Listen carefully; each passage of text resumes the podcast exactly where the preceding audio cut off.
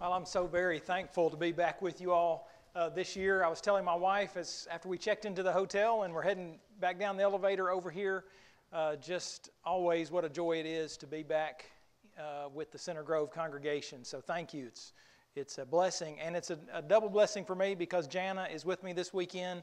She finally started behaving herself, and so I finally let her come back.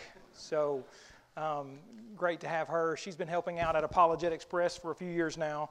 So if you have any uh, questions about the materials that we brought in the back, feel free. You can ask her if you'd like. She might know a few things about those.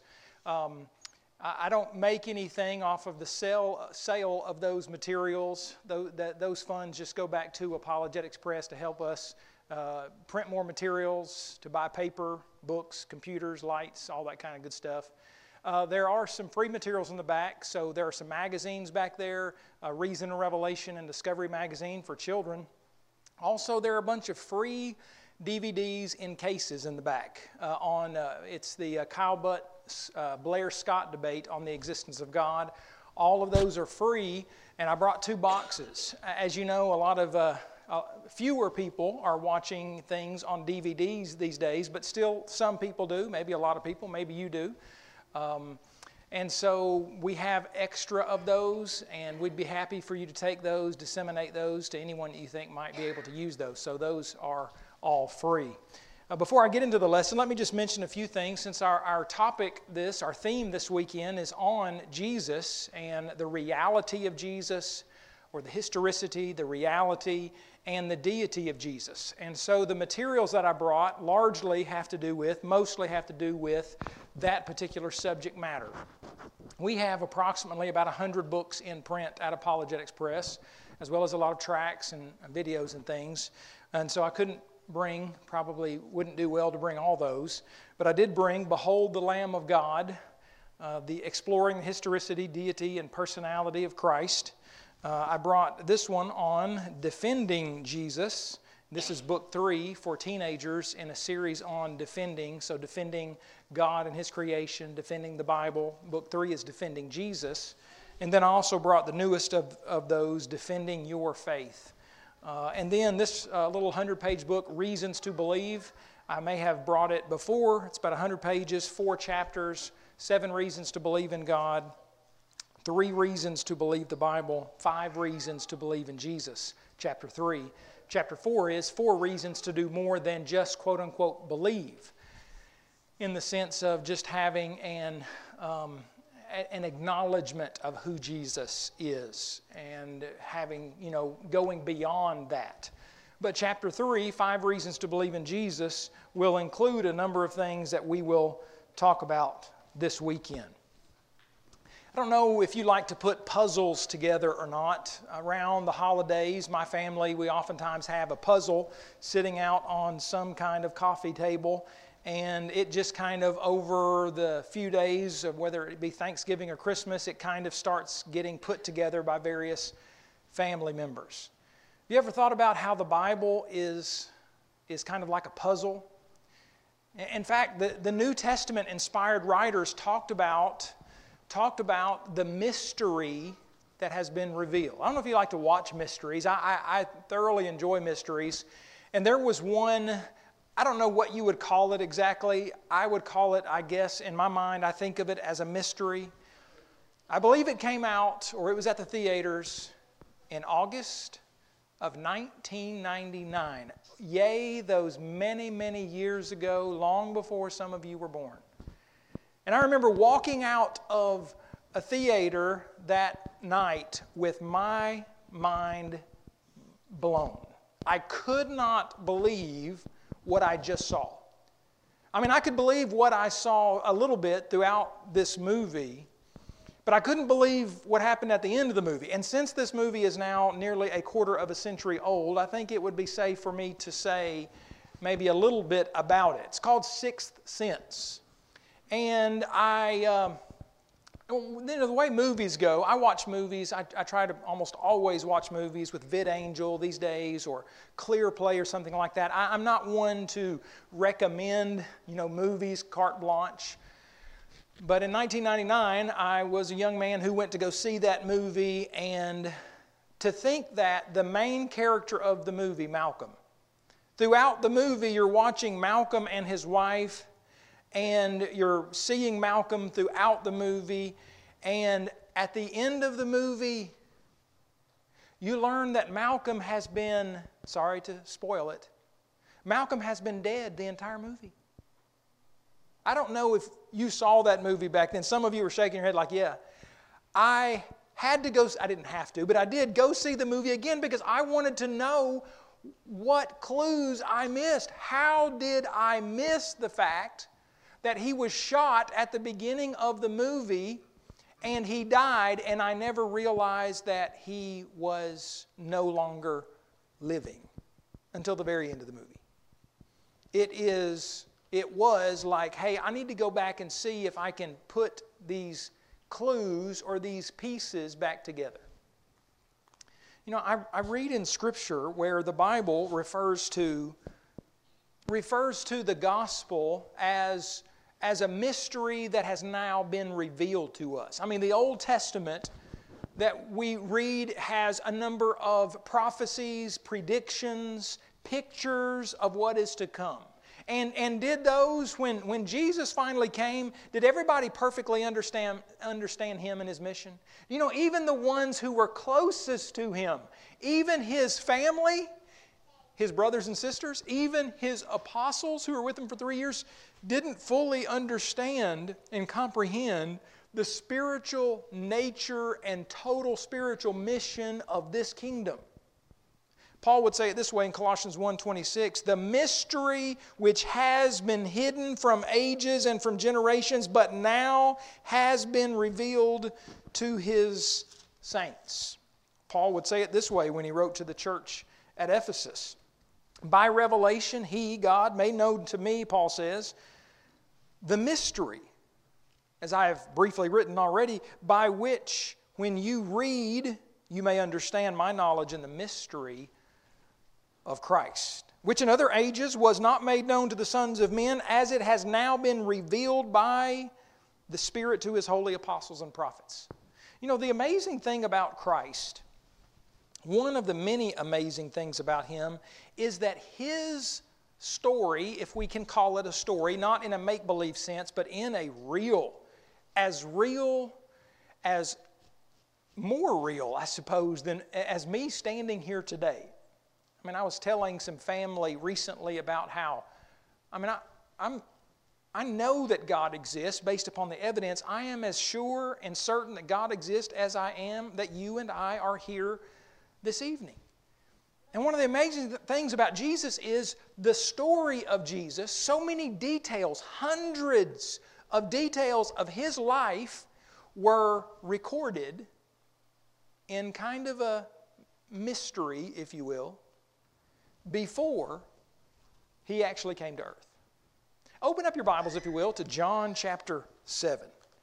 In John chapter 7, Jesus was, he eventually went up to Jerusalem to the Feast of Tabernacles. And when he went into Jerusalem, you might recall as, as there was so much concern about Jesus and so much confusion about who this man was. You know, here we are reading these things, here we are knowing, learning things 2,000 years after the fact. And this is all in the past, and we can see it through the scriptures perfectly. Well, these people were living in the real time. This was before John was written, this was before any of the New Testament was written. And the New Testament would not begin to be written probably for about 20 years or so after these events as the first New Testament books began to be penned. Now, some, sometimes people wonder, well, why did God wait 20 years, or roughly that many years, for the inspired writers to begin writing the New Testament? I don't know, the Bible doesn't tell us. But one thing I do know is when the fullness of time came, God sent forth His Son into the world, meaning God sent Jesus into the world at exactly the right time for His purposes. And so, one thing you and I can take confidence in is our God who is omniscient. He knows all things. He knew exactly when the New Testament needed to begin to be penned. Furthermore, before the New Testament was penned, you had the inspired uh, apostles and New Testament prophets who were like walking Bibles. I mean, they were, God revealed to them messages that they orally spoke, and then God eventually, just a few years later, had them write down. But, but the people in John 7, they were living in this wait a minute, what's going on here? Who is this? John chapter 7 and verse 12. There was much complaining among the people concerning him. Some said he is good, and others said, no, on the contrary, he deceives the people. Well, is he good or does he deceive the people? Look at verses uh, 19 and 20. Did not Moses give you the law, and, and yet none of you keeps the law? Why, why do you seek to, to kill me? Jesus, they, they were seeking to kill him. Verse 20 The people answered and said, You have a demon. Who is seeking to kill you? I mean, just look at the confusion already. Who is this? Verse 25, now some of them from Jerusalem said, Is, is this not he whom, whom they seek to kill? So wait a minute. I thought Jesus said they seek to kill him. Then some of the crowd said, Who's, well, you're, What are you talking about? No one's seeking to kill you. And then some of them said, Is this not he whom they seek to kill? They knew what was going on here. Verse 26, but look, he spoke boldly. And they say nothing. He speaks boldly, and they say nothing to him. Do the rulers know indeed that this is truly the Christ? Hmm, what did the rulers think about Jesus? Well, verse, verse 32 the Pharisees heard the crowd murmuring these things concerning him, and the Pharisees and the chief priests sent officers to take him. They wanted this man cuffed and stuffed, or is it stuffed and cuffed? They wanted him arrested. Let's get that guy. Verse 45 the officers came to the chief priests and Pharisees, who said to them, Why have you not brought him? And the officer said, No man ever spoke like this man. Imagine that. We need to go arrest this person. You go to arrest him, and you're like, whoa, I can't arrest this. Not this guy. No one's ever spoken like this man. Verse 47. Then the Pharisees answered them, Are you also deceived? oh, here we have the smarty pants. Smarty pants. And I mean, these, these are supposed to be the real intelligent I, maybe I, I don't mean to be too hard on them, but I mean they they're know-it-alls. We're not know-it-alls. We don't need to be know-it-alls. None of us knows it all, and we certainly, even if we do know a little something, we don't need to be arrogant about it. They said, Are you also deceived? Have any, notice this question, this question, John 7 48. This right here just flies all over me. Have any of the rulers or the Pharisees believed in him? Should you believe something or not believe something just because, quote unquote, smart people believe it? I'm, I'm going to be kind of blunt here, but I just want to say that's, that's a really dumb way to live life. Well, smart people said it. Eh, how many things could we go, could we go, just the last few years, maybe the last decade, and think about all the things we've been told by smart people that we are, that we should believe or we should do, like, well, let's, let's hold on just a second now. I'm not the sharpest tool in the shed, but I'm not sure I should follow that line of thinking. This is a logical fallacy. I just, I don't know what the official name of it is, but I just call it the smart people fallacy. You know, just believe what smart people believe because smart people say it. Well, who gets to decide who the smart people are? So the scribes and the Pharisees and all the, uh, the chief priest, have any of the rulers of the Pharisees or the Pharisees believed in him? And then you can read John chapter 7, verse 49. But this crowd that does not know the law is accursed. Say, we know everything. This crowd, they don't know anything. They're accursed. But then there's this man who came to Jesus earlier in the Gospel of John. I know I'm spending a little time here in John 7. Thank you for being patient with me. We're going to jump over back over to the Old Testament here in a moment. But they said, you know, this, this crowd, they're accursed. But this man who came to Jesus earlier in the Gospel of John at, at night, Nicodemus, says, Does our law judge a man before it hears him and knows what he is doing? And, and you would think that people might say, maybe just and righteous and fair minded people would say, Oh, you might have a point here, Nicodemus. But their response was, Are you also from Galilee? Search and look, for no prophet has arisen out of Galilee. Hmm. You know, here's another lesson for us, you know, as far as just not believing everything that people say because people who have some, you know, credentials say it. That's not to say, I'm, not suggesting it's good to be, you know, uh, good to remain unlearned about various things. God wants us, and, and, and Christians don't have to be afraid of learning because truth has nothing to fear, and God wants us to pursue truth in every which way. But these individuals said, Search, the, there's no prophet who's come out of Galilee. And the fact is, that's, that's just not true. You know, there's a prophet in the Old Testament that spent three days and three nights in the belly of a belly of a what? A big sea creature, right? Some of you probably had some enjoyable times in Sunday morning or Wednesday night Bible class singing a song or two about him. But you know, the, the Bible tells us in um, in Kings, in Second Kings, that, uh, that Jonah was, Jonah, excuse me, Second Kings chapter 14, verse 25, that he was a prophet who was from Gath Hepher. Well, where in the world is Gath Hepher?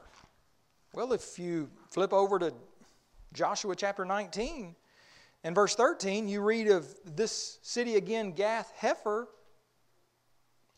and you read that it was in the land of or the territory of Joshua chapter 19, verse 10, the territory of Zebulun. Now, Zebulun was up there, the territory was right around the Sea of Galilee. The Sea of what? Galilee. But I thought no prophet had come out of Galilee. Well, these, these gentlemen were just wrong. Jonah had come from there. Here, here's the other thing that kind of is, is a little bit mind blowing is that in the book of Isaiah, Isaiah, whom you oftentimes hear called the, the messianic prophet, he wasn't the only messianic prophet, but he was one who, it's, it's 66 chapter book, a lot of messianic prophecies, prophecies of the coming Messiah, which is just, you, you want to talk about Jesus' life being recorded before he ever came? Isaiah is full of, including Isaiah chapter 9 where Isaiah talks about how there's going to be this great light who is going to come. The people who walked in darkness have seen a great light, he says, Isaiah chapter 9 and verse 2. Those who dwelt in the land of the shadow of death, upon them a light has shined. Well, Eric, what's this all about? Well, if you read a few verses later, you read, For unto us a child is born. Unto us, this is Isaiah chapter 9 and verse 6 a son is given, and the government be upon his shoulders. Shoulder, excuse me. And his name will be called Wonderful, Counselor, Mighty God, Everlasting Father, Prince of Peace. So who oh, you know who this is talking about. This is talking about the coming Messiah. But I want you to go back up to how this chapter begins. Of course, there were no chapter breaks in the original, but as we have them today, and it's helpful just to quickly find passages and you look at verse 1, you see the word Zebulun again. In the land of Zebulun and the land of Naphtali. Matthew actually quotes this passage in Matthew chapter 4 when Jesus leaves Nazareth to go to Capernaum in Matthew chapter 4 and verse 14. It says, well, I'll read verse 13. Leaving Nazareth, he came and dwelt in Capernaum, which is by the sea in the regions of Zebulun and Naphtali. This is Galilee. That it might be fulfilled, which was spoken by Isaiah the prophet, saying, and then you can read Isaiah chapters 9 and verse, verses 1 and 2, what we just read. So, just kind of an FYI, you had those quote unquote kind of smart people there in John chapter 7 who said, No, look, look at the scriptures. No prophet has come out of Galilee. Well, the Messiah, in one sense, was coming out of Galilee.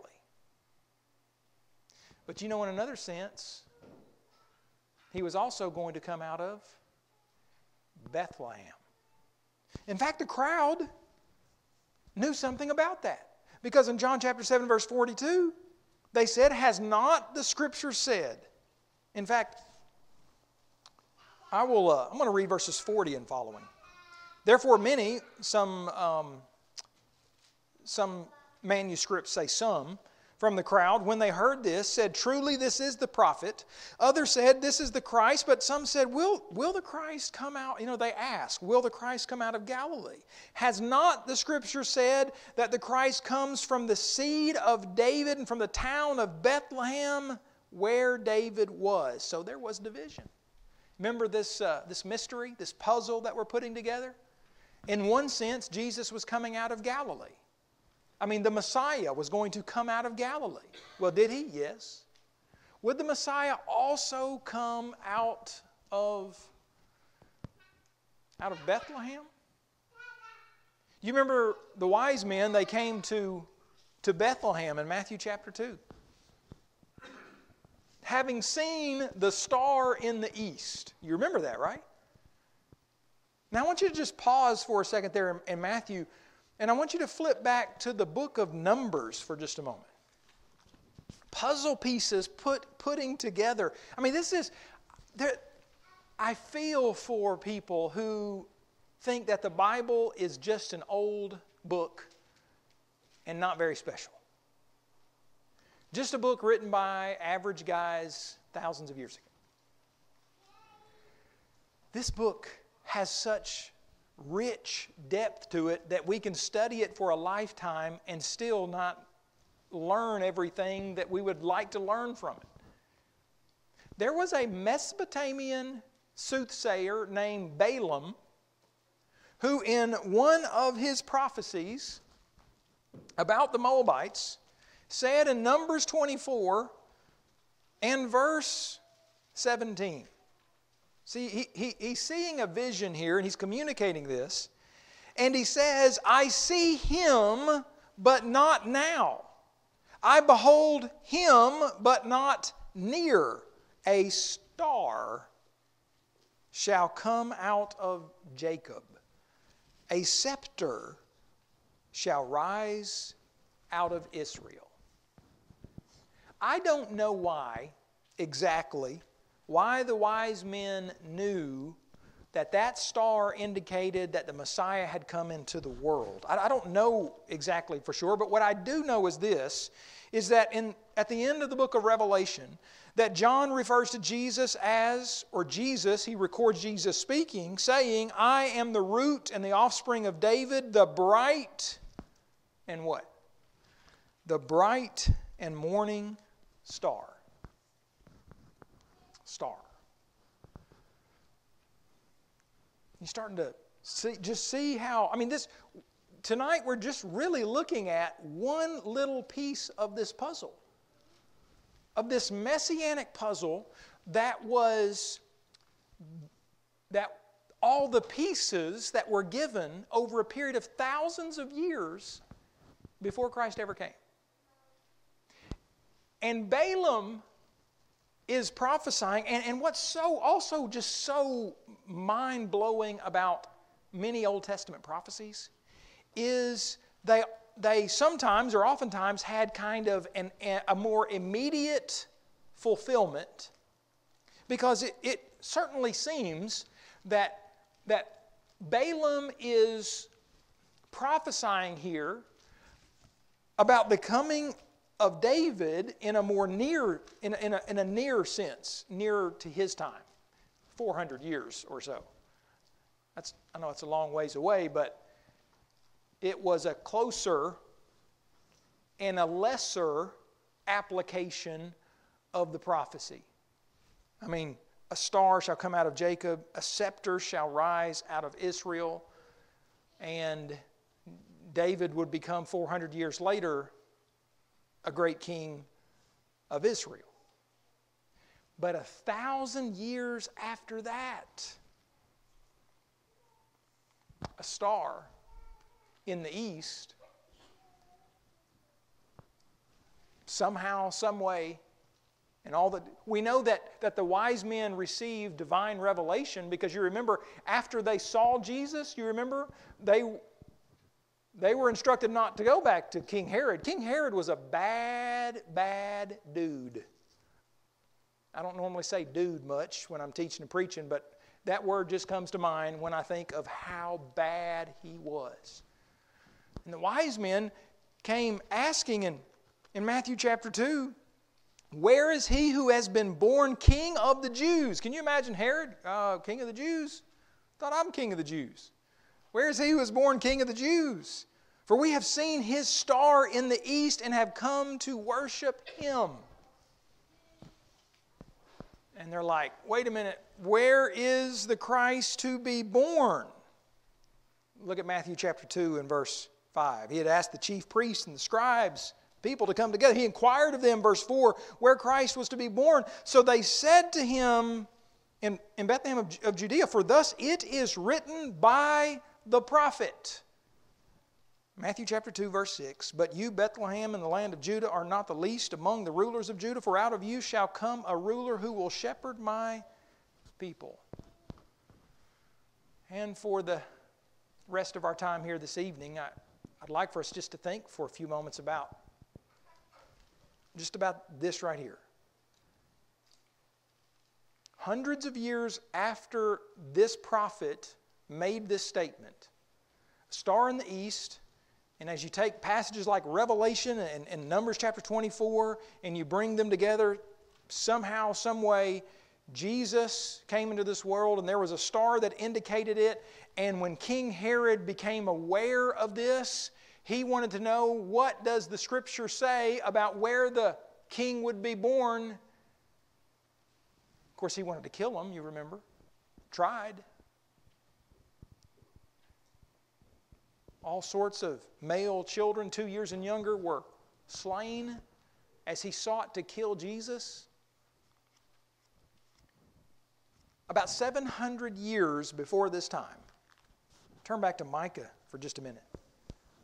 Micah prophesies just one verse in the entire book of Micah, which is a fantastic. You know, Micah lived during the same time as Isaiah. In fact, I, I, don't know. I wonder sometimes when I think of, you know, how preachers love to get together and talk and eat and stuff. Fried chicken. I don't know how much fried chicken they ate back 2,700 years ago, but I wonder if Isaiah and Micah got together.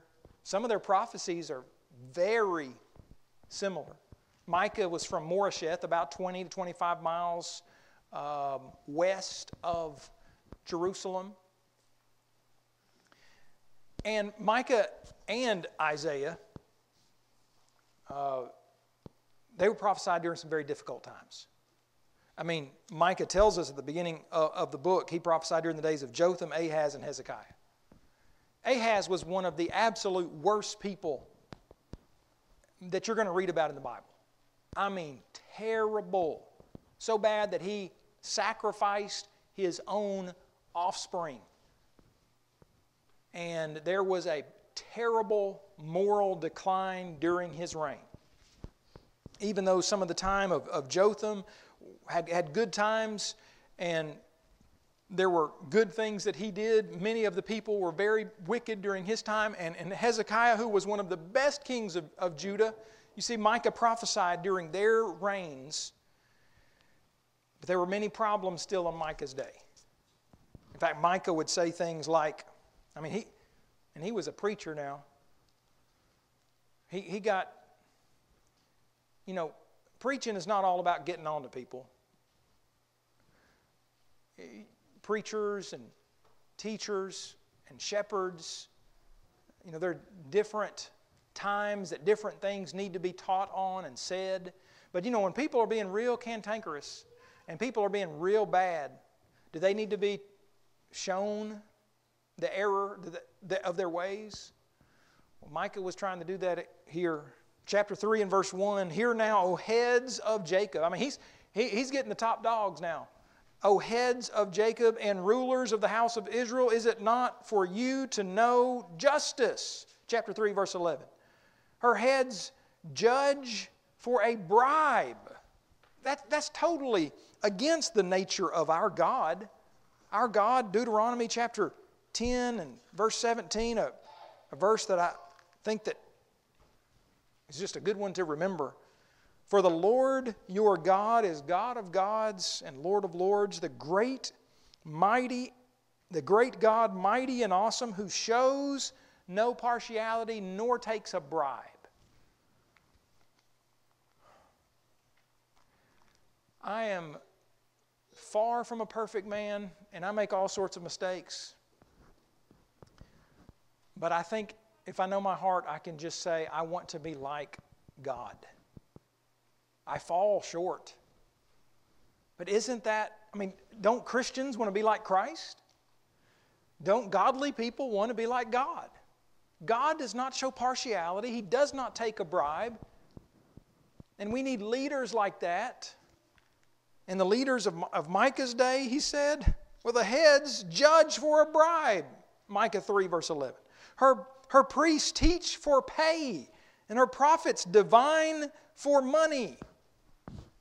You know, I'm, I'm thankful that I have been able to support my family through the preaching of the gospel for a number of years. But again, if I know my heart, it, I, I can tell you that if you all decided not to give me anything to come up here and preach, that's not going to keep me from preaching.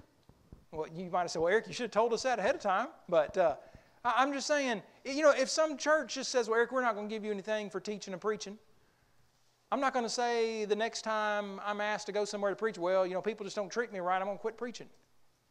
I don't preach for money. But I'm thankful I have been able to support my family this way.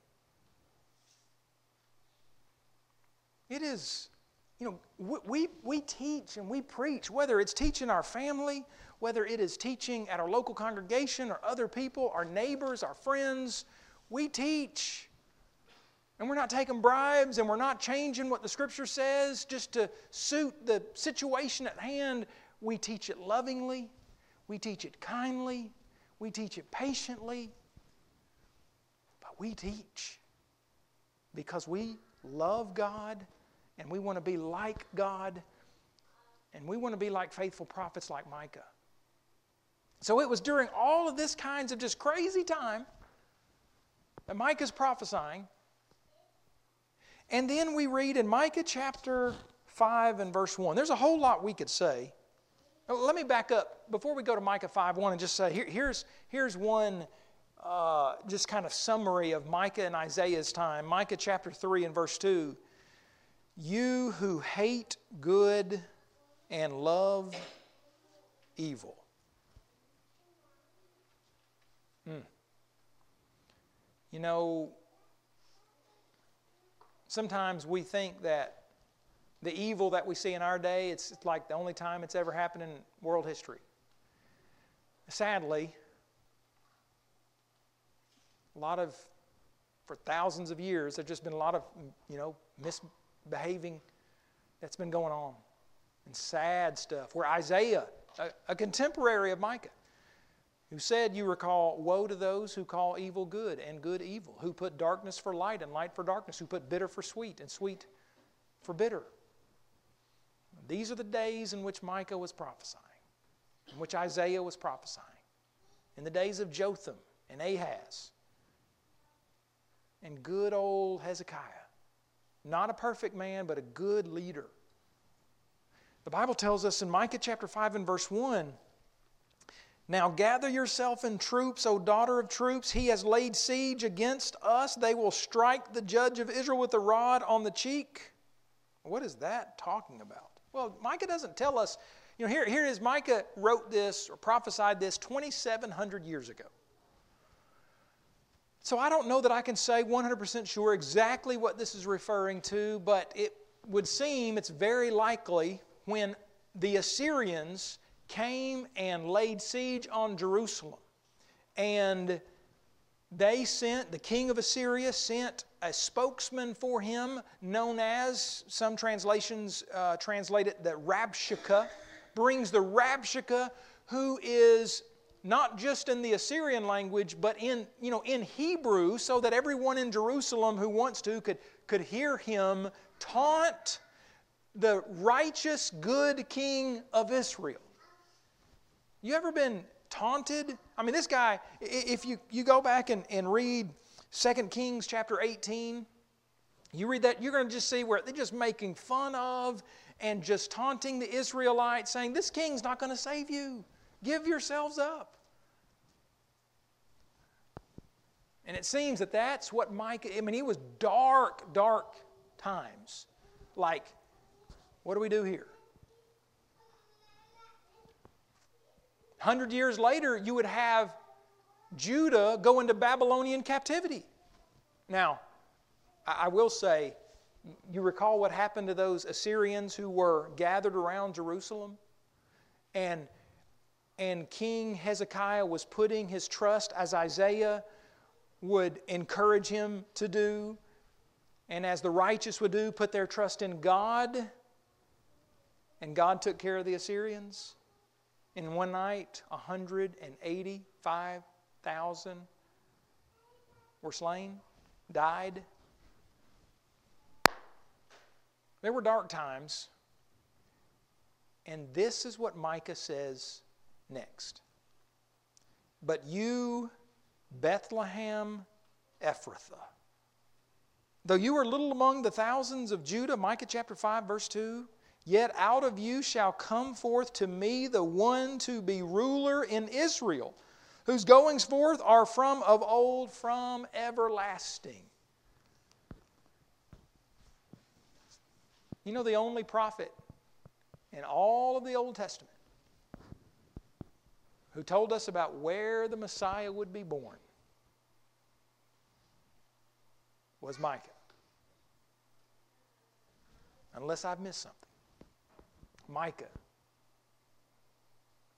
Out of the thousands of Judah,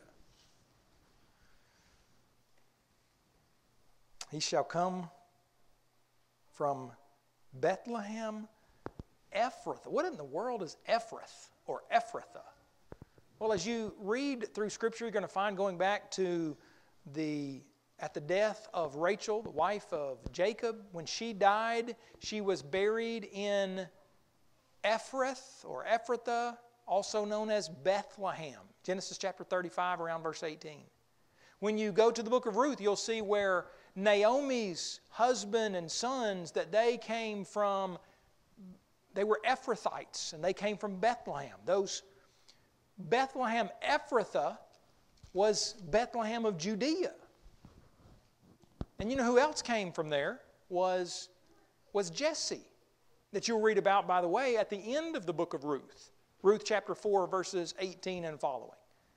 That not only did, did Boaz come from Bethlehem, not only did Naomi's people come from Bethlehem, but later you can read that their descendants, Jesse came from Bethlehem. And who else? Who was Jesse's son who came from Bethlehem?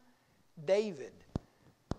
And before Jerusalem became the city of David in the sense of he reigned in Jerusalem, there are references in Scripture of Bethlehem being the city of David, his city.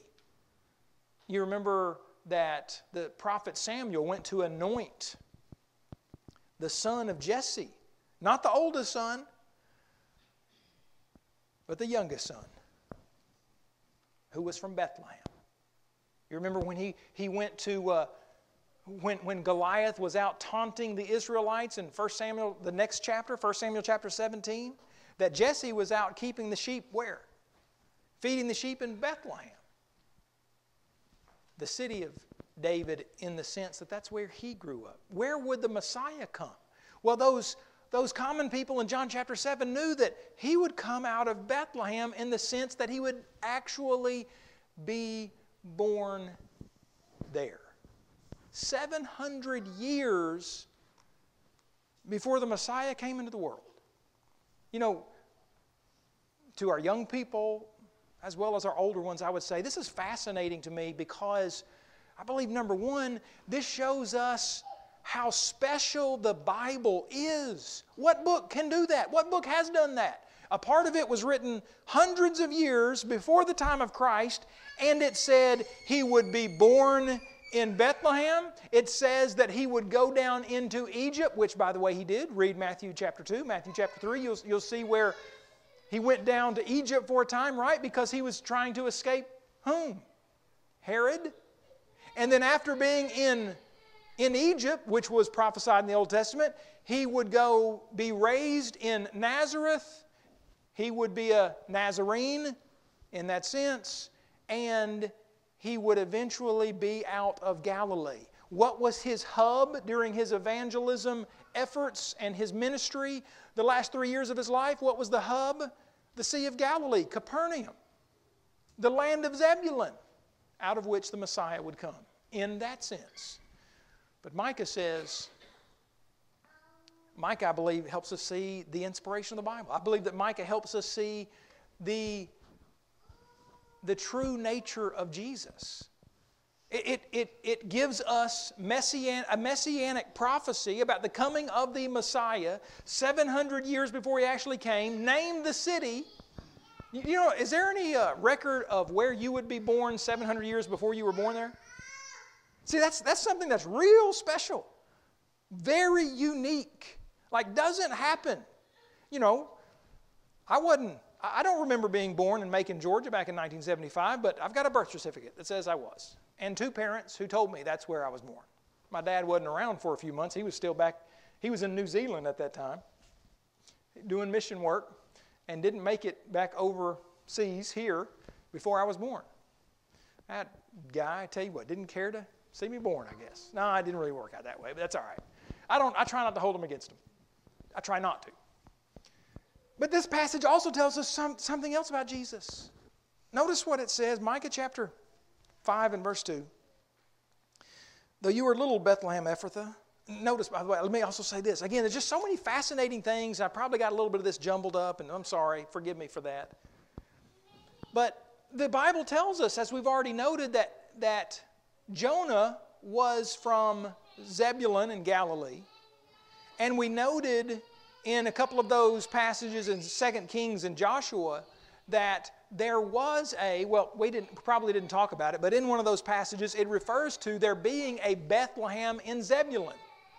That's not this Bethlehem, that's Bethlehem in Galilee.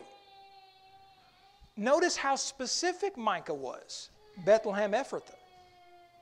Of the thousands and thousands of places that the Messiah could have been born, he names this one. The, the, the specificity the, how specific the prophets were. The, no one knows the future but God. I believe that one of the strongest arguments for the, for the inspiration of the Bible is that the Bible writers knew things they could not have known long before things ever happened, they wrote about them. And that's humanly impossible. We all know that. Jana and I, we, we drive by this place all the time on our way to and from work. That's like a palm reading, fortune telling kind of place, and they never have business there. And you and I know why? Because no, very, very, very few people are going to pay 10 bucks to go get your future told. Because if they knew the future, they'd tell us who's going to win this Super Bowl. Is that this weekend, by the way? Super Bowl? Yeah. I mean, you might think you know who's going to win, but you really don't know. And you don't know what the score is going to be.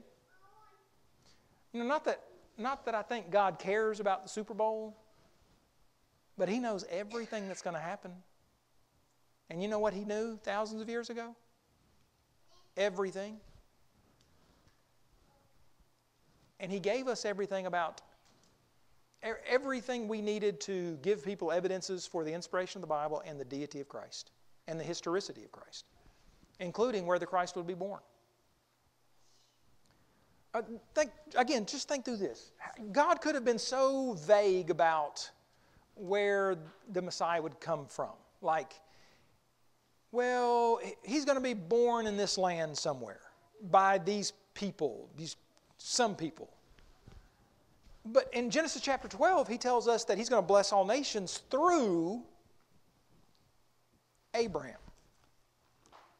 I said, well, Eric, what, what's, so, what's the big deal about that? Well, Notice, he didn't, he didn't say through Nahor or Haran, Abraham's brothers. It, it was through Abraham. And then he said, and again, this is thousands of years, and Moses wrote this hundreds of years before it ever happened. I mean, listen, we, Eric, how do you know that? Let me just say this if you have a book translated into another language, hundreds of years, we'll just say a couple of hundred years before Christ, the Septuagint, the Greek translation of the Pentateuch of the Old Testament, then you know the Old Testament was around before then, right? I mean, so I'm just saying we have like historical and archaeological proof. Uh, by the way, we have the Dead Sea Scrolls that were that prove the Old Testament scriptures. Every book of the Old Testament, but one or two, were in parts of it were in the collection of the Dead Sea Scrolls that came from the Qumran caves around the Dead Sea. And even skeptics and liberal scholars would say, yeah, these go back 100 or 200 years before Christ. And so when Moses says that, that the Messiah is going to come from Abraham, not one of his brothers, and that, and that the Messiah is going to come not only from Abraham, but, but he's going to come from, um, come from one of the other sons of Abraham. I mean, like, is it going to be one of those sons he had, maybe he shouldn't have had, like through Hagar, named Ishmael? Or is it going to be one of those sons that he had later when he took a wife by the name of Keturah? Maybe this was after Sarah died. I, I mean, chron- chronologically speaking, not everything is written in chronological order, but it would seem that that is probably the case. You know, he had sons named Zimran, Jokshan, Medan, Midian, Ishbak, and Shua. Any of those? No. No, the Bible is very specific. The Messiah is going to come from Abraham, and he's going to come from Isaac. And which son of Isaac? Jacob or Esau? Oh, Jacob. Now listen, just because the Messiah was going to come through this lineage, there's no, it's not like God said, I'm going to choose these individuals because they are the most righteous. Have you read the book of Genesis lately? Have you heard and seen what some of the, did you know that Jacob, excuse me, that, uh, yeah, that Jacob went to, to Isaac and dressed up and acted like he was his brother Esau to steal a blessing? Does that sound like a good thing to do? Or like a lying kind of thieving thing to do?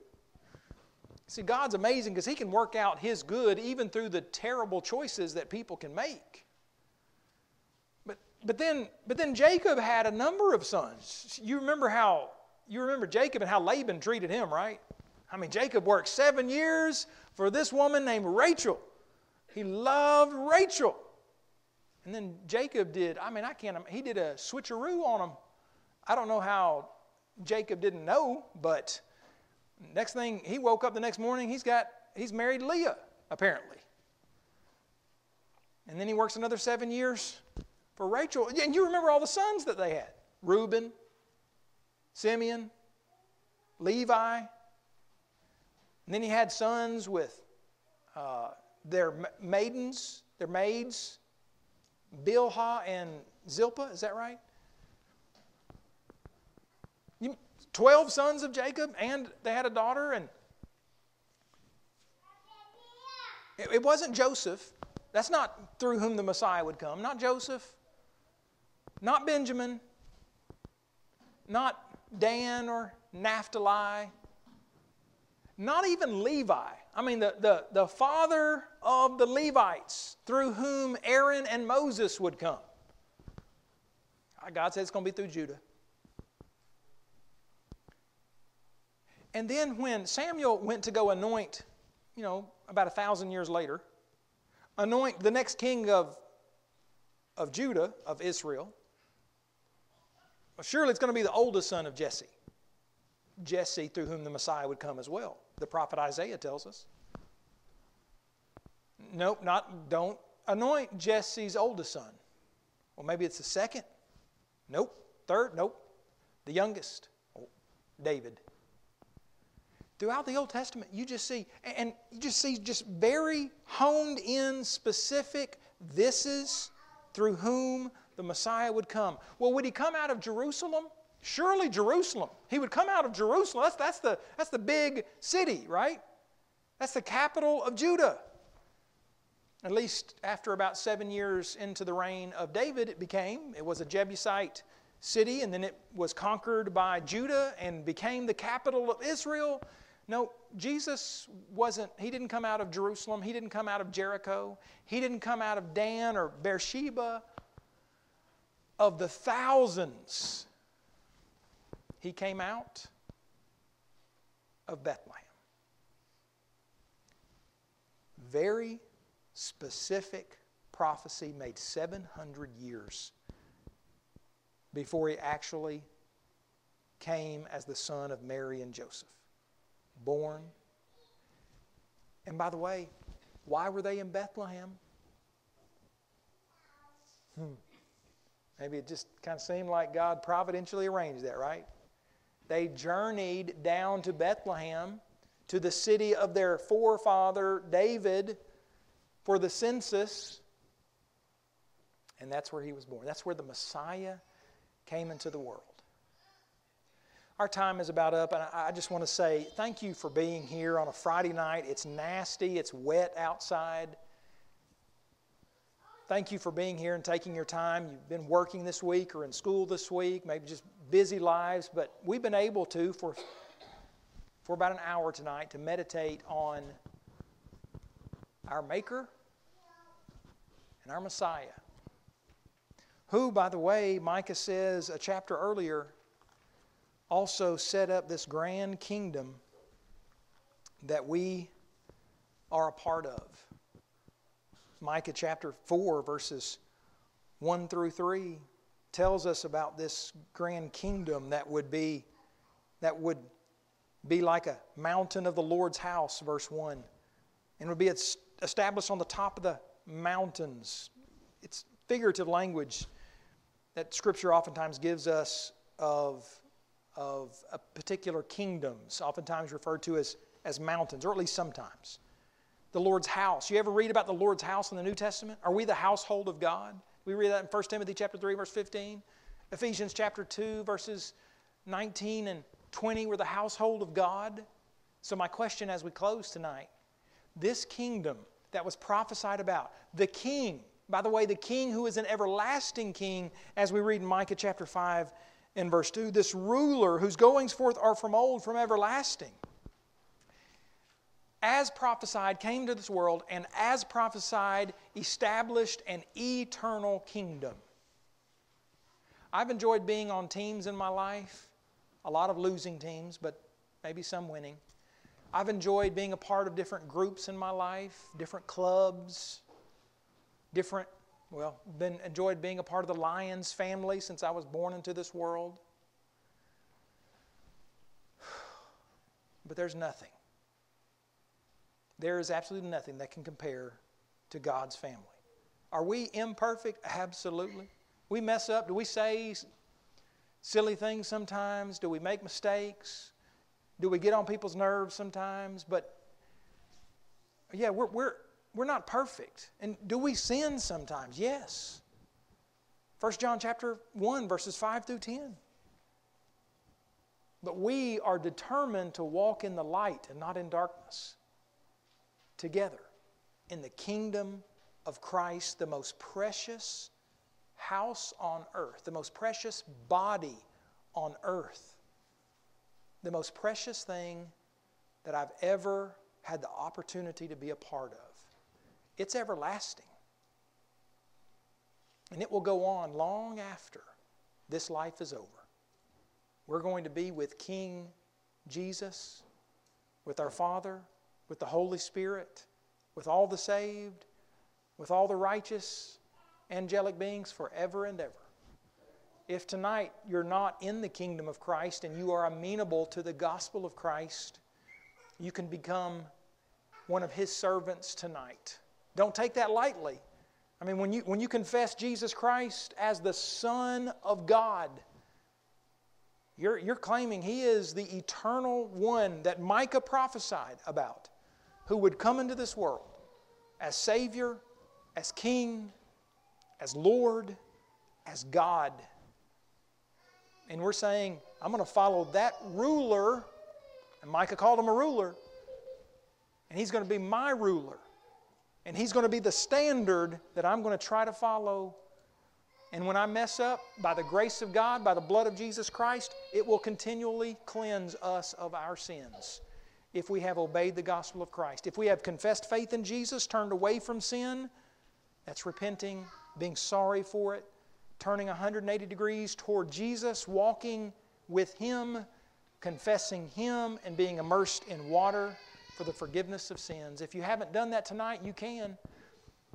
Listen, I don't know if we have a baptistry here or not, but I know there's been enough rain today. I believe there's, we can find some water somewhere. And if you are a Christian, maybe we've wandered off course. May God help us to hear the call. Come unto me, all you who labor and are heavy laden, and I will give you rest. The call, the Spirit and the bride say, Come, and let him who hears come, and let him who thirsts come, and whosoever will, let him hear the gospel of Christ. Let, let him answer the invitation of our Lord as we stand and as we sing.